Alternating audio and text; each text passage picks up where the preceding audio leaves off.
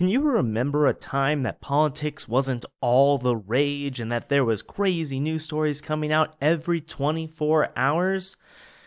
Well, neither can I. So to condense all that, you've come to the right place because you're listening to Politics Explained. I'm Ian Shapiro.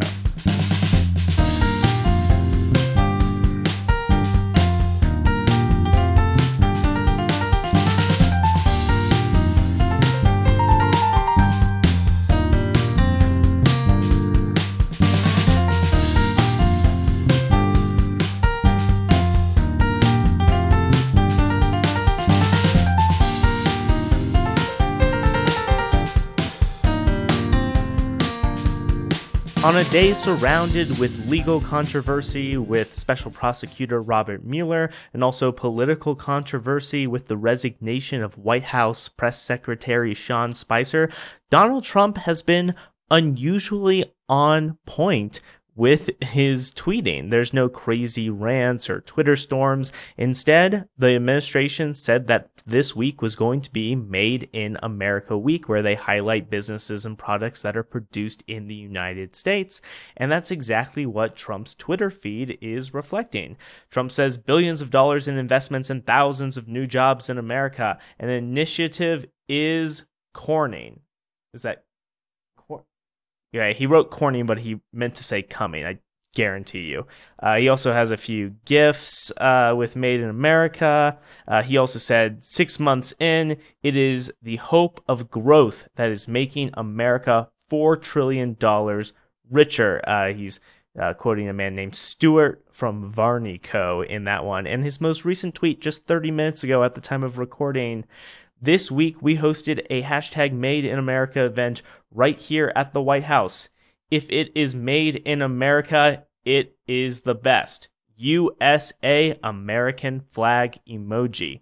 So as you can see, Trump staying on point with this message of, hey, we do make stuff in America. Well, that's not the royal we, because Trump doesn't, his companies and Ivanka's not really, but if you do are a producer in America, be proud. I'm a producer of content and academic work, so I'm proud. Made in America, me, Ian Shapiro.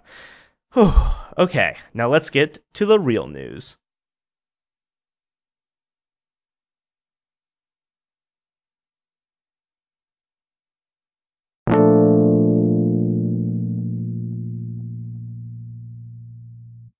According to Politico, after the appointment of Anthony Scaramucci as White House Communications Director, White House Press Secretary Sean Spicer has announced his resignation. He did not like this decision.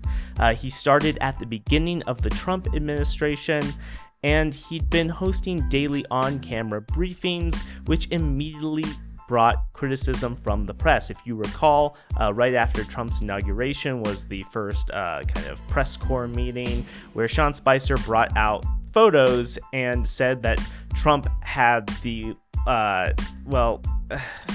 this was the whole kerfuffle where he says that it was the largest attendance or viewing of an inauguration ever when you had photos from, 2008 and 2012 and, 2016 presidential elections, and them all pretty much objectively showing that Obama had larger crowds.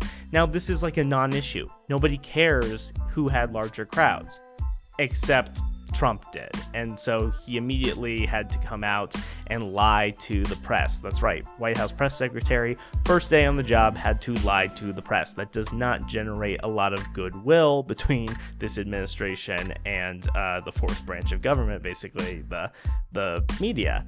Sean Spicer had a few other terrible moments, but mostly he's probably going to be known for being portrayed by Melissa McCarthy on SNL, riding around on a motorized podium and hitting reporters with pool floppy noodles and things of that sort.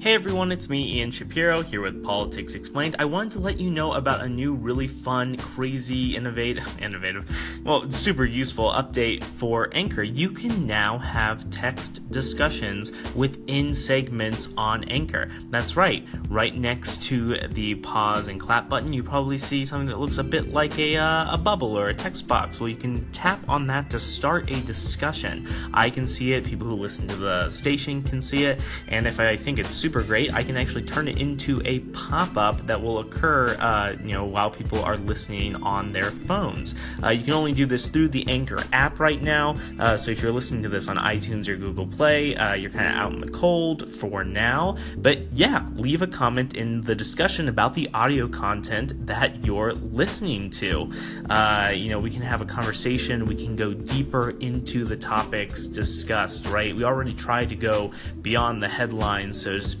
but now we have an easy, functional way to keep the conversation going and all learn more together. So, new discussions feature on Anchor. I'm super excited. The whole Politics Explained team is super excited, which is me, my girlfriend, and my computer. But anyway, I'm Ian Shapiro. Discuss politics with me on Politics Explained. Whew, I love you. And now we can get back to the politics and talk about it with discussions. If you read anything in the news today, tomorrow, yesterday about Special Prosecutor Robert Mueller and Trump kind of butting heads legally, it's basically about Trump's businesses and finances, right? Mueller is trying to expand the investigation of potential ties between Russian meddling in the 2016 presidential election and anyone in Trump or Trump's circle, and essentially that also means business dealings, right? And that means that Mueller could be an individual who gets access and could make publicly available things like Trump's tax returns, which he's otherwise been very cagey to release. You may have seen a few things about like Trump trying to understand what pardoning is and, who he can pardon, whether a president can pardon themselves. Those are all interesting and fun conversations to have too. But the main thing to think about here is the Trump team is trying to basically build evidence that there are now conflicts of interest between Mueller and the investigation between Trump's team and Russia, trying to find any link there. So we may be seeing some legal battles in the future. But once again, this is all about Mueller extending the reach of the investigation in order to have purview over documents like Trump's business dealings and tax returns that would reflect those business dealings. For more on all that, you're listening to Politics Explained. I'm Ian Shapiro. We'll be back in just a bit.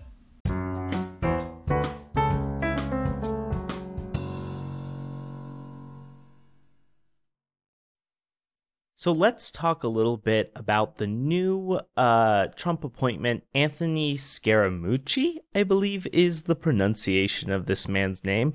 So this guy is a wealthy New York financier, and it looks like he is the new communications director for the Trump administration's White House. There's some interesting background between him and Trump. He's been on news shows in the past and called Trump a hack politician, basically disparaging his character and his abilities, calling him, like a wealthy trust fund New Yorker. This guy has been pretty scathing of Donald Trump in the past. This guy also knows how to get information and has a large social media web. In fact, I want to let you all know something very strange that just happened with this guy. I was looking him up and seeing what kind of the other political scientists in my Twitter feed have been saying about him. And this Anthony Scaramucci guy, he has apparently been very busy this morning following a ton of people. Just out of nowhere, he started following basically every established political scientist that I follow. And so I can't speak for other fields like maybe medicine lobbyists or people who work in economics, but somehow he's just going crazy. He's going on some kind of Twitter follow spree. It's creepy. It's like this guy who now has a lot of power and no one quite knows how he's going to act in the White House is now like digitally following everyone, either keeping an eye on you or maybe he is legitimately interested in political science and what we have to say about governance and communication. My theory is that that's not the reason and that he's just being a grade A creepazoid. So I'm not sure what to say about this guy now.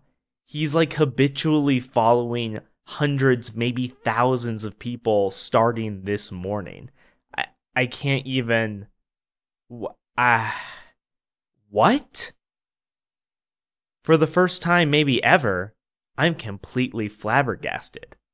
This dude just gets on Twitter and starts following a ton of political scientists.